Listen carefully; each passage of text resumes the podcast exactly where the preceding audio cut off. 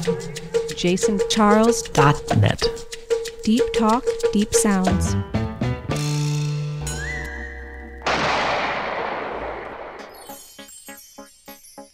This is Jennifer DeLuca from Body Tonic Radio. Coming up is part two of my conversation with Cindy Lee. This is Body Tonic Radio with Jennifer DeLuca on JasonCharles.net.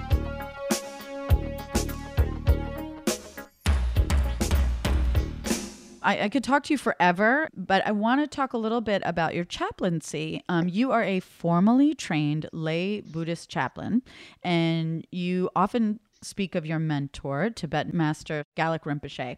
Can you tell me what it means to be a chaplain and what it did for you to have a mentor like Gelek Rinpoche? Yeah. Well, Gelek Rinpoche was my teacher, my guru, really from the late 80s. So I studied and practiced Tibetan Buddhism with him, and I was very close with him. And he was a really incredibly loving, compassionate, fun, smart person.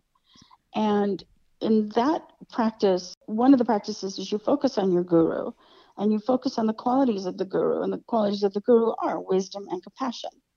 And you get in touch with those qualities through him and then you start to take them into your body and eventually you realize they were already there. Mm. you already have bodhicitta you already have an awakened heart and you already have the capacity for compassion but you can grow that capacity. And you have a capacity for wisdom and you can grow that wisdom. You can grow all of that goodness. It's not necessarily about the, the human of Gelek Rinpoche. So this is really like a lineage, a stream that comes down from Buddha throughout all of Tibetan Buddhism. And so, you know, I really love the idea of and the experience of being in a lineage and and being with Gelek Rinpoche. And at a certain point he said to me, you know, I said, Rinpoche, I'm a terrible disciple. I'm not, I was not doing my practices. You know, there's a lot of sadhanas and prayers and things and mantras. And I I just, you know, wasn't doing it and lapsing, you know. And I told him, and he said, okay, your practice is just going to be one thing because he understood that I was running that big yoga studio and, you know, I just had a lot on my plate. And what's the point of stressing about not doing your practice, you know? Mm-hmm. So he made a custom practice for me, basically, which was bodhicitta, bodhicitta, bodhicitta. In other words, be compassionate. Just mm. practice and grow your compassion. That's your practice. Mm. And so that was a really powerful charge to me. And then I started going to the Upaya Zen Center. Remember, Rinpoche died a couple of years ago. Mm-hmm. And I started going to the Upaya Zen Center because I was very interested in the work that they do there, and in particular, the abbot of that Zen Center, who's Roshi Joan Halifax and and I went there to several retreats and I got involved and I took I took vows with Roshi Joan and then I decided to go into the chaplaincy training. So she was really the mentor for me in the chaplaincy training. And a chaplain, actually the word comes from a story of a, a man named Saint Martin of Tours and he was riding through the countryside in France and it was pouring rain and he saw a man on the side of the road who didn't have a you know umbrella or whatever people might have had back then uh, didn't have a coat and he was drenched and so saint martin of tours got off his horse took his cape off and he cut it in half and he gave half to the man on the side of the road and he gave, gave half to himself mm-hmm. and so this is in a way the idea of chaplaincy is being helpful mm. but also taking care of yourself and another way we talk about it is walking alongside.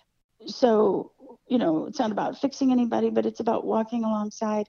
Um, the tenets of chaplaincy are not knowing, mm. you know, just being open, mm-hmm. open to other people, not thinking you know what they need or you can fix things, but being willing to listen and to walk into a situation and um, and bear witness, which is the second one. Listen and the third thing is then take action. Is there a way that I can be helpful? And what would that be? And maybe it's being quiet and sitting and listening.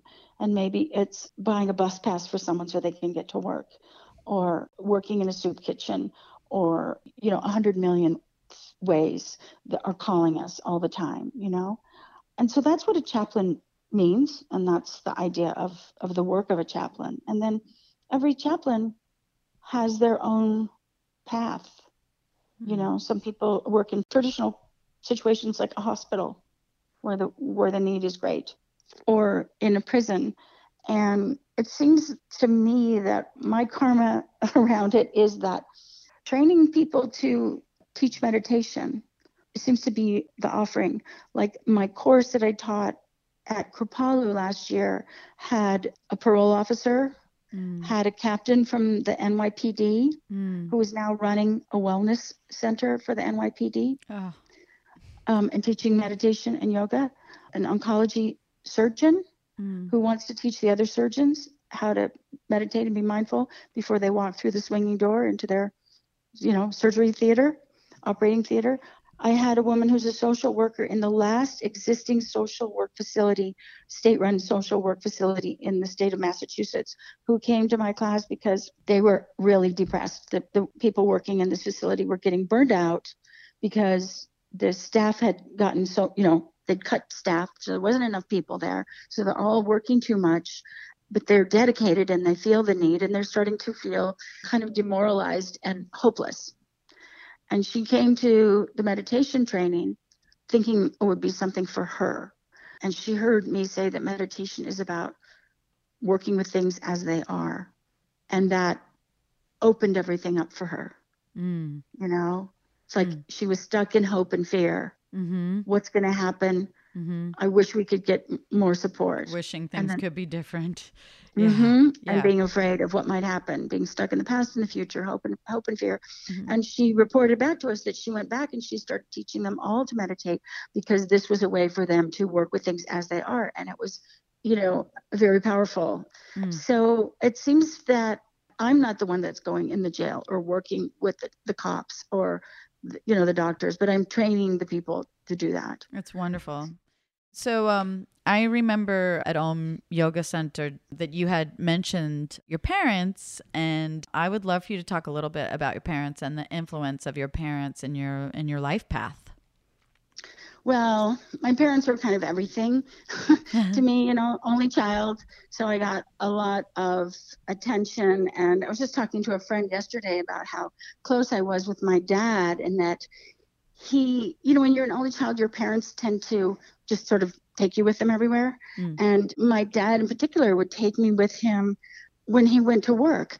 And he was a Protestant minister.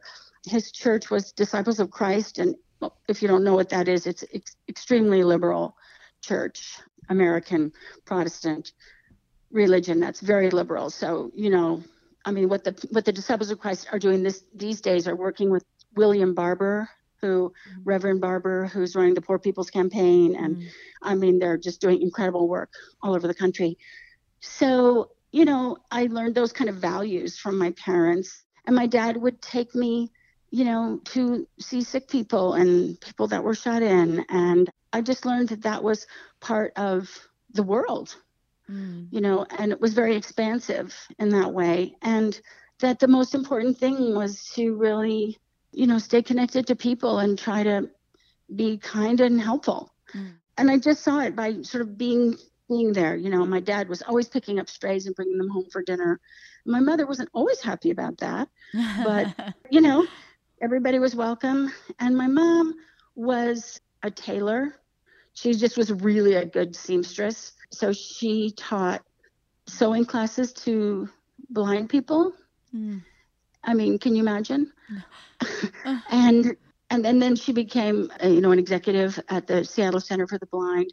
And then when she got older, she started making pottery. So I mean, they just were people that created their life you Mm. know, around their values and were very engaged. You know, they weren't like nine to five. So I think that, you know, shaped me a lot. Mm. And then one time after I started OM, my parents were visiting and my dad observed the class and he said, You're you're doing the same job as me. Uh-huh. Which is like the best thing ever, you know? Mm. And in your own way. I mean, in a yeah, in my own way. very- Because by the time I was like seven years old, I I was already an atheist. You know, I went to church with my parents every week because it was it was fun and I liked you know I sort of liked the vibe. Uh-huh. But I told my dad by the time I was about 12, I said, I don't want to go to Sunday school anymore and I don't like it and I don't get it. And he said, okay, you know, That's amazing. they, yeah, because it was clear that I had a spiritual seeking gene from him. And we had so many deep talks about, you know, the meaning of life in the world and what is spirituality and, and what is, you know, what does it mean to have your spirit moved and movement and emotion and dancing and all of this, you know, was our conversation for my whole life. Mm. So, you know, it was a huge loss when he died. But, you know, he went to see the Dalai Lama with me. He went to see Gelek Rinpoche. And he Mm. said it's it's all the same thing. It's it's love and compassion, you know? Mm. It's all the same. There's just no need to be threatened or have these weird boundaries, you know. And I remember when I was pretty little and he he had a big, big church in downtown Seattle and he had to go visit the big priest of the big Catholic cathedral downtown because they were planning their joint Thanksgiving, you know, service. And he took me there and the priest offered him some whiskey. I was like, wow, you know, and smoked a cigarette and um and and was really nice. I mean, just like you know, I met all these different people, even as a kid, that were just kind and good in all different, you know, showing up in all different forms. Mm.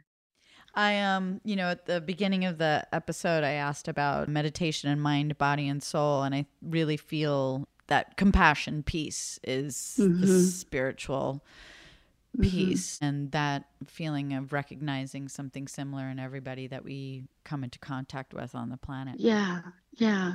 And I think that I, I learned a lot about that from my parents too, because they came from pretty humble backgrounds, you know, not too much money or anything. And and so even as my father's career developed and they had, you know, more affluence, they never saw like a we're um, up, we're above Mm, people and we're reaching down and helping them.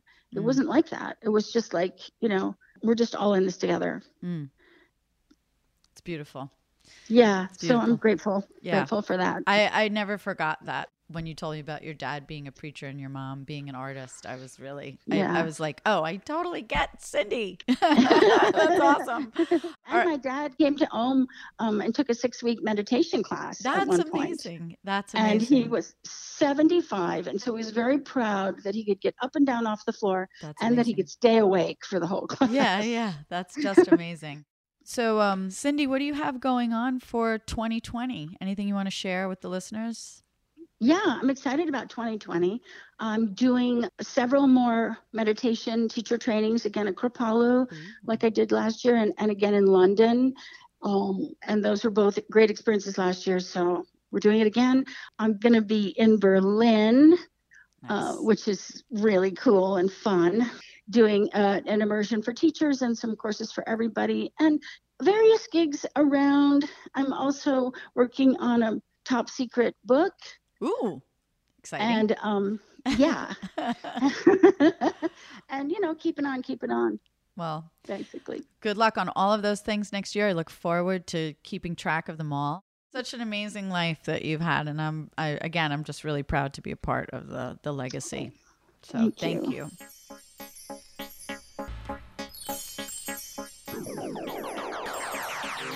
Body Tonic Radio with Jennifer DeLuca on jasoncharles.net.